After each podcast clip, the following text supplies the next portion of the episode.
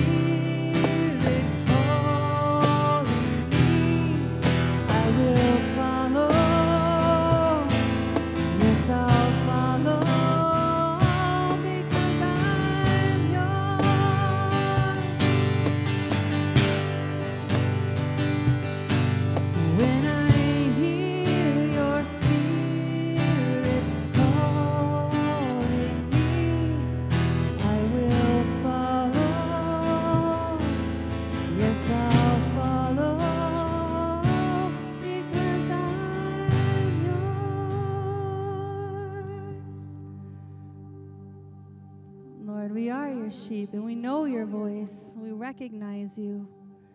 We thank you, Lord, that for each one of us here, you left the 99 behind and you went and pursued that lost one. I remember being a lost one. I know anyone in here that has spent much time on planet Earth has probably been a lost one at some point or another.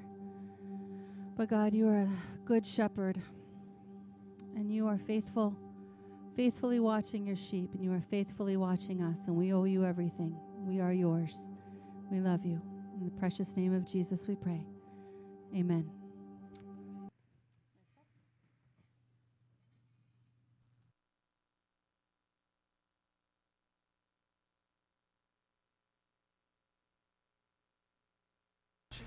You got my chair.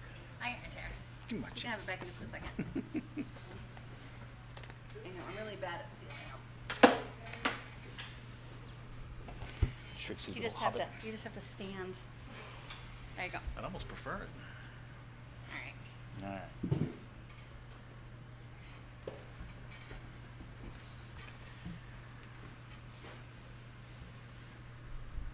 All right. All right. Good evening, everyone. Let's go to the Lord in prayer. All right. Lord in heaven, thank you again for another Wednesday night with my brothers and sisters in the Lord. Thank you that you've carved out, you've allowed us to carve out time to spend with you, digging in your word and understanding that what you have for us is is not just merely education, but it's it, it's got a spiritual application. It's eternal. So Lord, feed us from your hand tonight. And we love you, Jesus. Amen. We are in 1 Samuel chapter 28. We're going to be starting at verse 3. Last week we got uh, 28 verses 1 and 2 covered, so we're going to pick up at verse 3. Now Samuel had died, and all Israel lamented for him and buried him in Ramah in his own city. And Saul had put the mediums and spiritists out of the land. When we last met, David was at one of the lowest points in his life. It wasn't that he was just down from Saul's pursuits against him, but he was down and out. He was in, he was in a rough spot. And rather than trusting in the Lord for his continued deliverance, David's status as a political fugitive degrades into an actual one. Instead of just being the object of a deranged king's wrath, he succumbs to his fear and, quite frankly, he dishonors the Lord during this period of his life. Not only did he depart from the land of promise, but he aligned himself with the enemies of God, which were the enemies of Israel. And to make matters worse, he resorted to plundering and murdering. And when we and when he came to Achish to pay tribute from the spoils that he, he received, he lied about where he was and who he raided against. It was not good. Now, as armchair quarterbacks, you know, we look at passages like this and, you know, we think, you know, how awful. I would I would never do such a thing. First of all, I, I hope you wouldn't. I mean, raiding and pillaging, that's not good anyway. I mean, just don't do it. But as it so often goes, the Bible has plenty to say about our thoughts and on what we believe we would and wouldn't do. You know, especially under difficult circumstances. Especially in those same circumstances when your eyes are turned away from the Lord.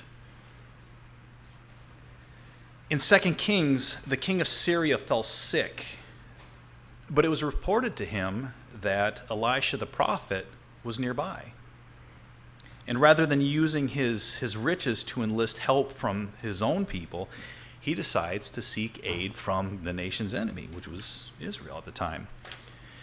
And sending one of his most trusted men, a man by the name of Haziel, the king Ben Hadad loads him up with riches from Damascus to ask the prophet if he would be healed of his disease.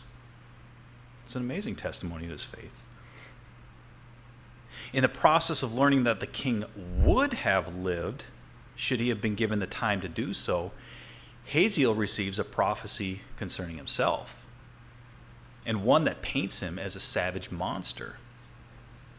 Haziel's response, you know, quite frankly, it was an understandable expression of shock and outrage. And he's quoted as saying, you know, but, but what is your servant? A dog? That he would do this gross thing? And if you read Elisha's account of what he would do and eventually did do, it's horrible. But at that moment in time, the mere thought of Haziel doing such evil was both repulsive and offensive.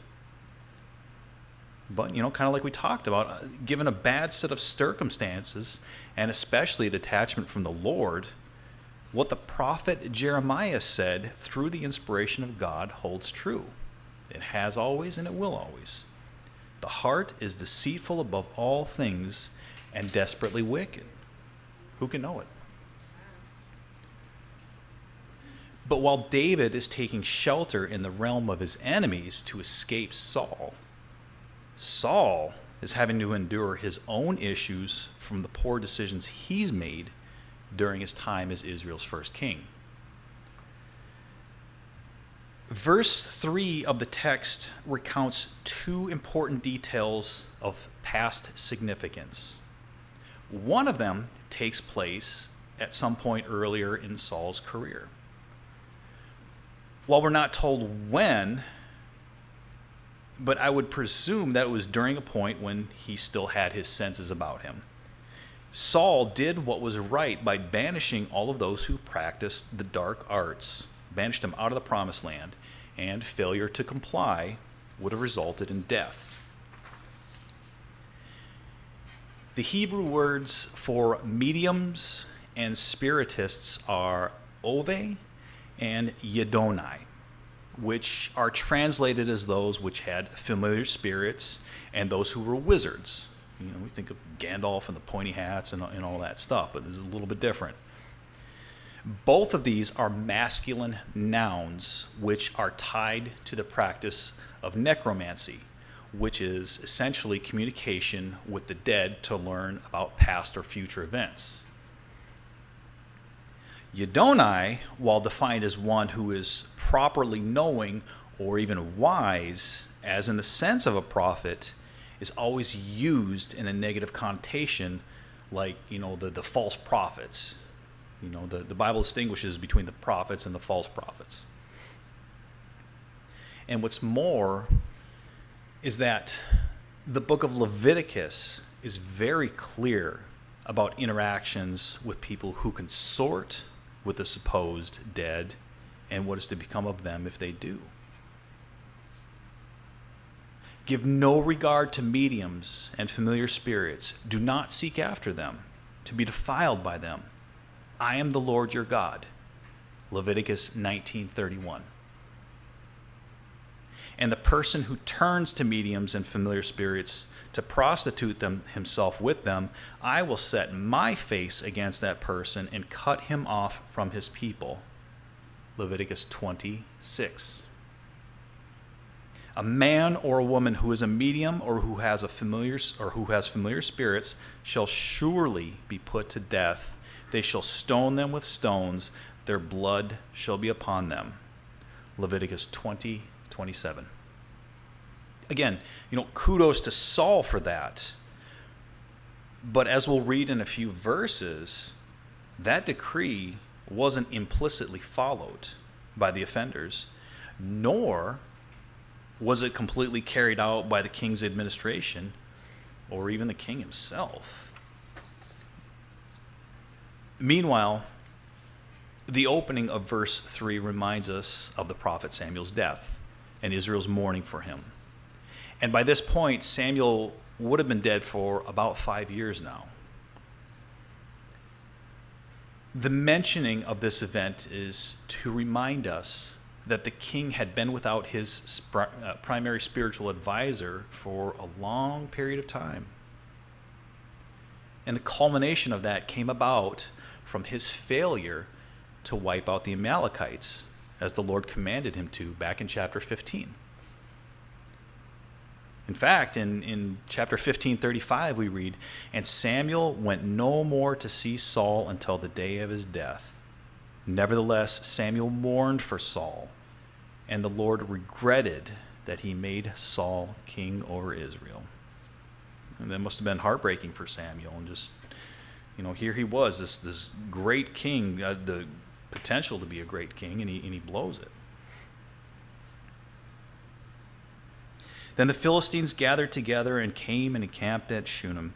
So Saul gathered all Israel together, and they encamped at Gilboa. And when Saul saw the army of the Philistines, he was afraid, and his heart trembled greatly. And when Saul inquired of the Lord, the Lord did not answer him either by dreams, or by Urim, or by the prophets.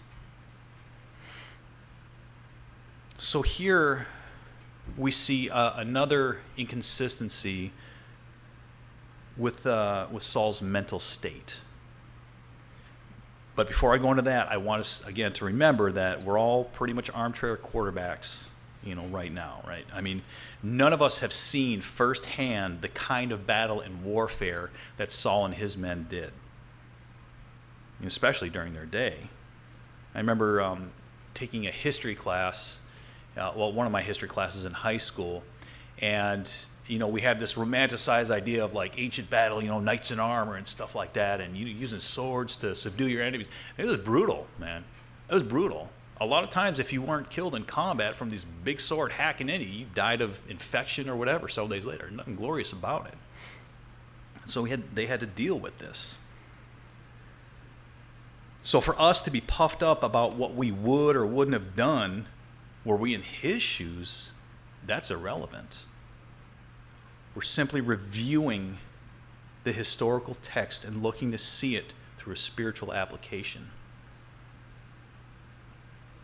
And with that being said, and given what we know about Saul's military prowess, we can understand that this battle wasn't merely a smash and grab. You know, there's more to it. So, you know, a lot of times kings would gather together at certain times of the year um, try and get more land, get more riches, whatever. Um, but this this one, this particular battle was was different. There's a type of dread that set into King Saul's heart, and even he, with all his knowledge and, and military experience in battle, he, he just can't shake it. Like, he's terrified. And while we're not told about the Philistines' army's size, it probably was a substantial, you know, a lot of them, probably a lot of them. You know, since in chapter 9, 29, it was reported that all of the combined forces of the Philistines were united to go to war. It's almost like the pagan nation, you know, we, we've had it with Saul. We're, we're done with him. We, we need to get rid of this guy. And they were gathering everything they had to throw at him. But whatever the case, it was enough to get Saul's attention and drive him back to the Lord for help, at least on a superficial scale. But now, at this point, we come to the result of the king's continued disregard of God's will. The Lord did not answer him, either by dreams or by Urim or the prophets. King Saul stopped listening to God years ago. And now, sadly, God stopped listening to him. Christians, or people claiming to be that, be careful. While the Lord holds you in his hands, he will acquiesce to your decision if you ultimately decide to forsake him. You know, Amy and I, when we lived in Wisconsin, we went to uh, Calvary Chapel up there, and and I had a pastor, Pastor Jeff, great guy, love him, phenomenal brother in the Lord, and he he always used to tell us, you know, you know, if you don't like worshiping now, you're gonna hate heaven. That's what we do up there all the time. And so, you know, if, if you get the impression that, oh man, heaven's just going to be a killjoy because, you know, all they're doing is just praising and worshiping Jesus, I don't know what to tell you, man. You know, that's, that's what we're going to be doing for all eternity, doing His will.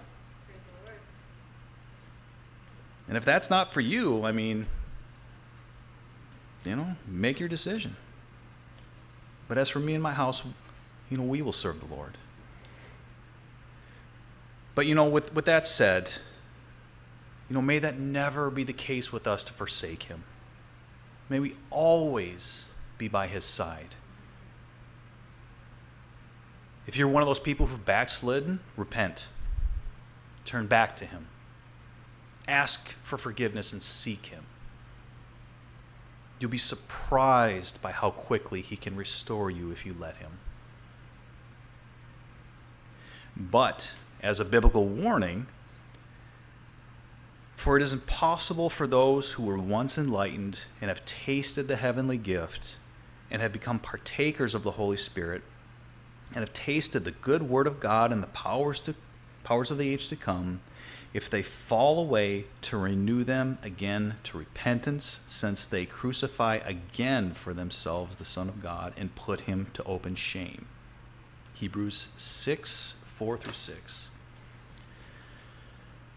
you know there there are some interesting and educated arguments on predestination and eternal salvation and free will to go back and forth. You know, a lot of that stuff is out there. But I'm a firm believer in, in the wisdom that, that Pastor Chuck used to give. And I'm going to be paraphrasing here, okay? But it was along the lines of, you know, I'll let the scholars figure that out. But as for me, I'm sticking with the Lord and His will for my life. And I love that. I loved how he just broke it down. Like, hey, you guys can debate that, but I'm sticking with Jesus. It was beautiful. Then Saul said to his servants, Find me a woman who is a medium, that I may go to her and inquire of her. And his servants said to him, In fact, there's a woman who's a medium in Endor. So Saul disguised himself and put on other clothes, and he went and two men with him, and they came to the woman by night. And he said, Please conduct a seance for me and bring up for me the one I shall name to you. So, before I continue on, all right, I, I, I've got to be the bearer of some bad news here, all right? For some of my science fiction fans here, there are no Ewoks in this Endor. I'm sorry. You know that that took place a long time ago in a galaxy far, far away. No Ewoks. Sorry, guys. But you know, with, with that out of the way, you know, our Endor, um, it's sat in in a northern, not the northernmost, but in a northern portion of Israel, and kind of southwest, like you can see from from Lake Galilee. And if you don't remember, this isn't the first time we've read about this city, and it's not going to be the last either. Our first encounter with Endor is found in the book of Joshua, uh, 1711 actually. It, it's, it's one of the territories being distributed to the children of Israel after the initial conquest.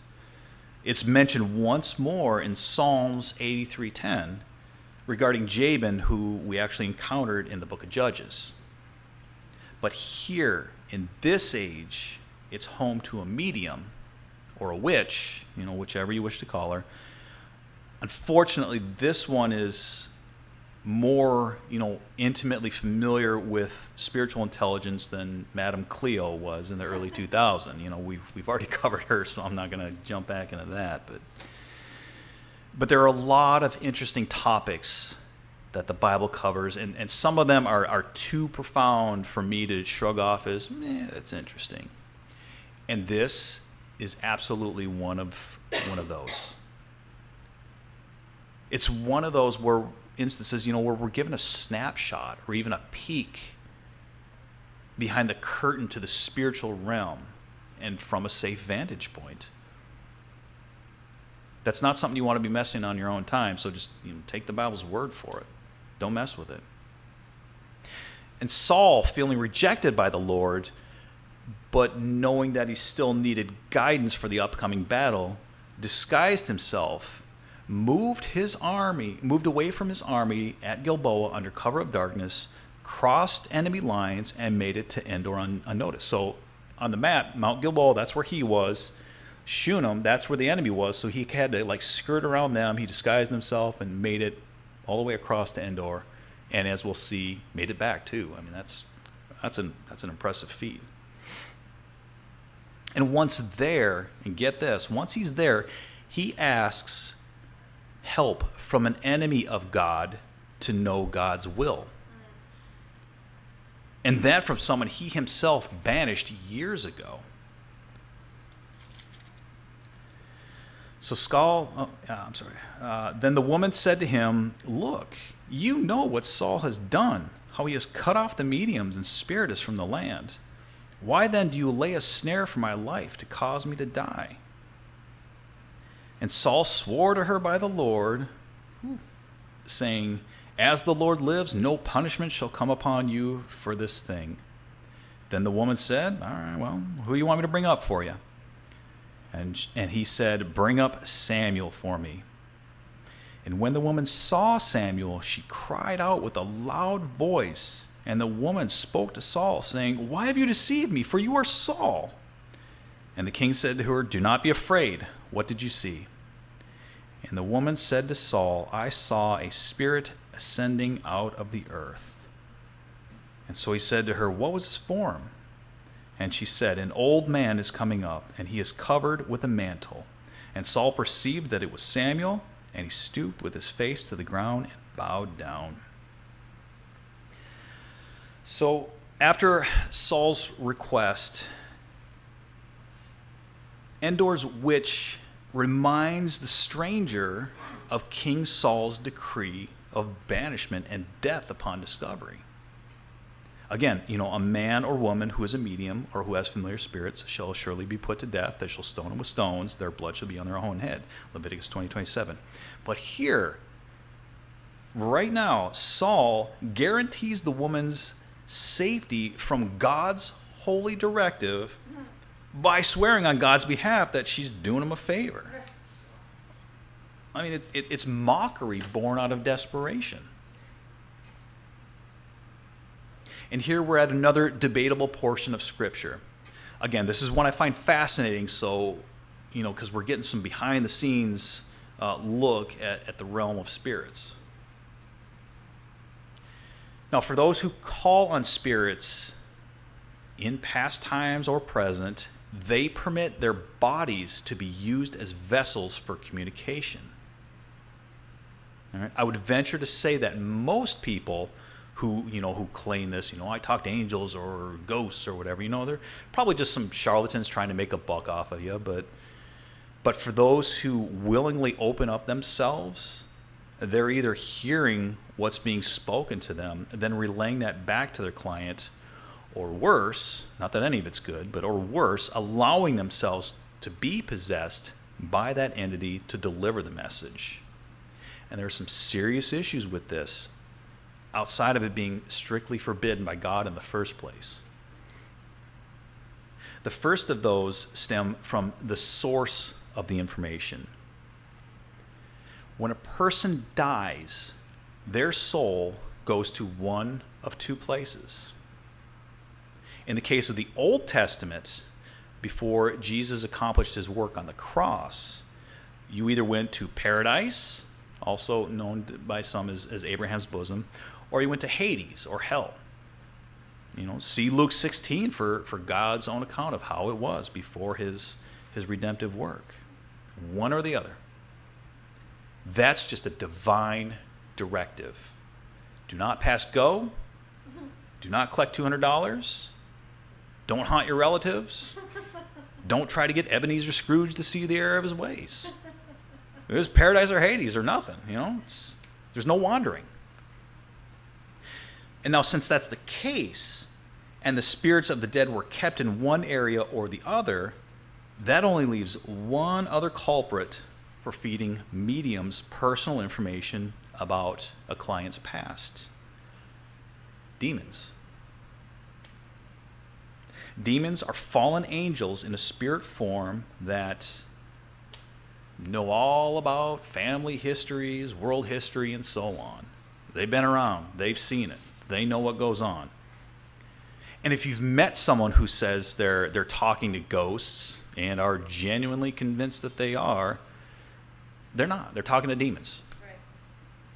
And usually, as it's been, you know, reported time and time again, drugs are usually the gateway to making that happen. So Christians, stay away from that stuff. Now, in this business with Saul, we have something of an anomaly here. All right, this is this is a little different. This was not the normal order of business for the medium, because when she sees, you know, Samuel, she starts freaking out. And and the charade is dropped. I mean, Saul's busted. It's him. She knows it. And after receiving a description of who she saw, the king bows to the ground and prepares to receive some really bad news. Now, the question that begs to be answered here is, is this, all right? This is a doozy here. Is this the real spirit of the prophet Samuel or a demon impersonating him? You know, scholars have debated this one for centuries and still do, and, and I'm sure there are some phenomenal points on either side.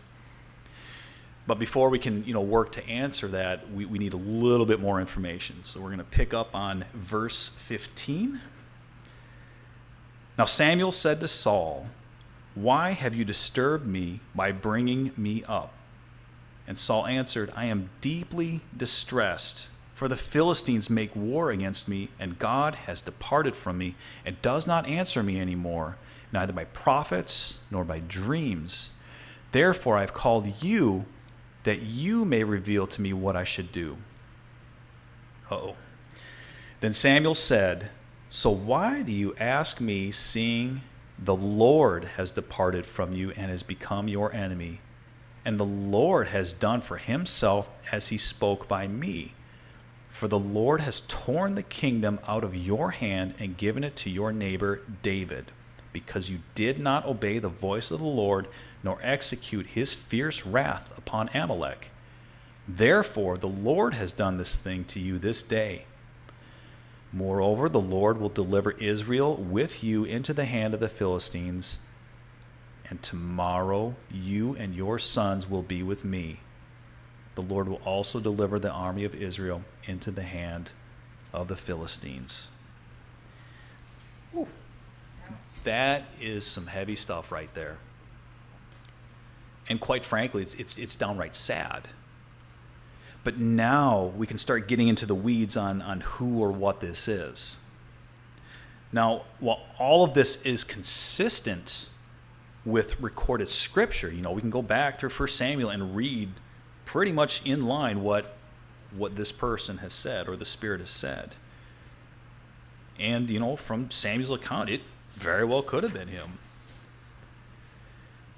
Now, here's the kicker. You know, remember that the Lord can and will use any means he feels like using to accomplish his will. Allowing Samuel to make a pit stop back to the land of living is not beyond God's abilities. We've seen it before. Well, we'll see it in the future tense, but you know, we remember when Jesus was transfigured on the mount, right? He allowed Moses and Elijah in their spirit forms to be present with him. His redemptive work wasn't done at that point. They had not yet ascended into heaven. And what's fascinating about that instance is that Peter, James, and John knew who Moses and Elijah were, even though they'd never seen him before. I mean, they've been dead for, you know, who knows how long at that point. So, in this context, I can't imagine it would have been too difficult for Saul to figure out. I mean, she pretty much described him as he was in his life. Not that he would have remained, you know, with the flesh and everything else, but pretty close approximation to, to what he resembled in life because he hadn't received his glorified body yet. But, like we also talked about, demons, being ancient spirits, have a great understanding of past and present events. So the verdict is still out since all that took place between Samuel and Saul, you know, the conversations that they had, could have been very well known among them. They would have known that. Now, the kicker to this whole thing isn't just the detailed account of past events, but of future ones. And while demons can whisper in someone's ear about what they think the future holds, the key to that is accuracy. You know, someone says, tomorrow it's going to be 85 degrees and sunny and blah, blah, blah. You know, it, maybe. Do you really know? Or are you just kind of guessing or using what, you know, devices you have to, to guess? I mean, you just don't know. There's only so much they can, they can know since God is the one who dispenses that information. He either allows them to know or not. And this to me is, is why, again, this is just, just me here. It's why I believe that God allowed Samuel not just to return for a guest appearance, but exercise his prophetic ability once more to deliver Saul's fate to him.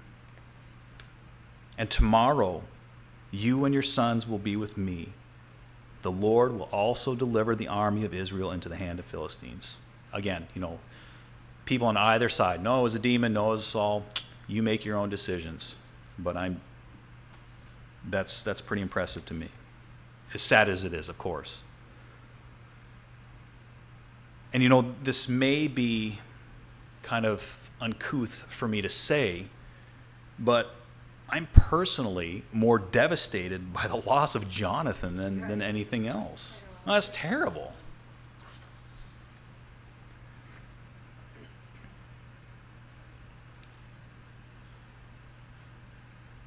All right. Where am I at? 25 here. I'm, I'm sorry, 20. Yep.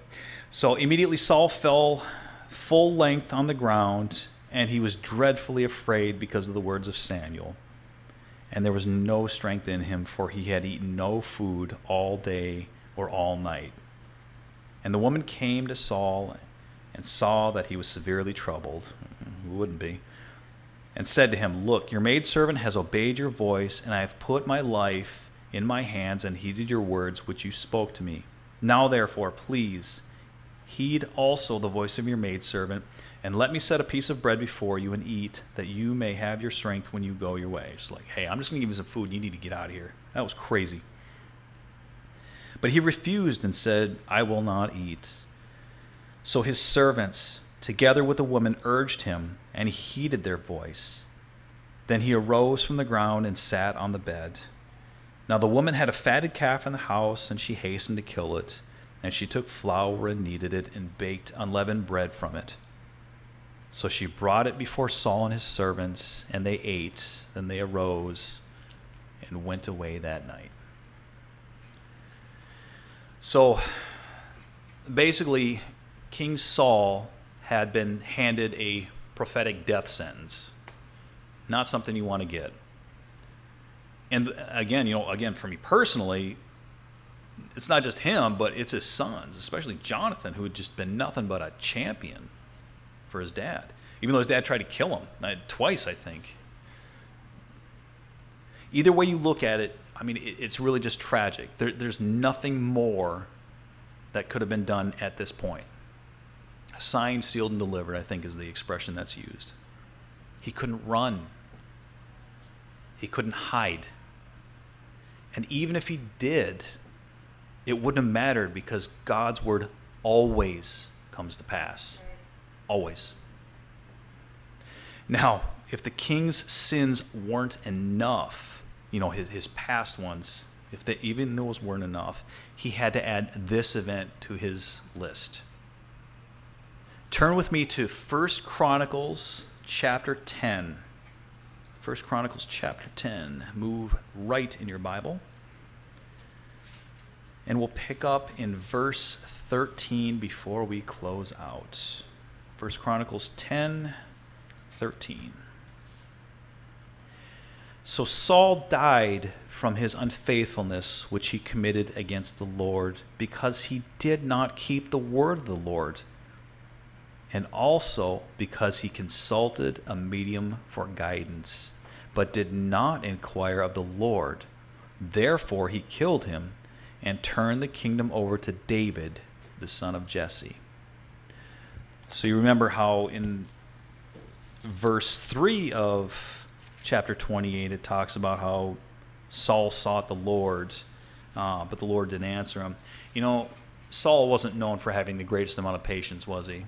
You know, we, we've seen that track record. I don't know. Again, this is just speculation right here, but perhaps if he would have repented, waited on the Lord, like genuinely waited on the Lord, maybe the Lord would have done something. But he got impatient and he went and saw a medium. He went to the enemy to find what the Lord wanted. So, Lord, please keep us from that. Let's go to the Lord in prayer. Lord, keep us out of the camp of the enemy. Keep us from going to the enemy to finding out what you want because it's never going to be good. But you yourself are good. You yourself know what is good for us because you love us, you care for us. Lord, hide us under the shadow of your wings from our enemies. May we never flee from your presence. May we always stay close to you. And Lord, in those times where we just we get so bent out of shape or shaken up that we just run away, Lord, please forgive us and bring us back to you. Lord, get us all home safely tonight, and, and may we prime our hearts to, to worship you as, as we close out. Thank you so much, Jesus, for this fellowship and for your word. Amen.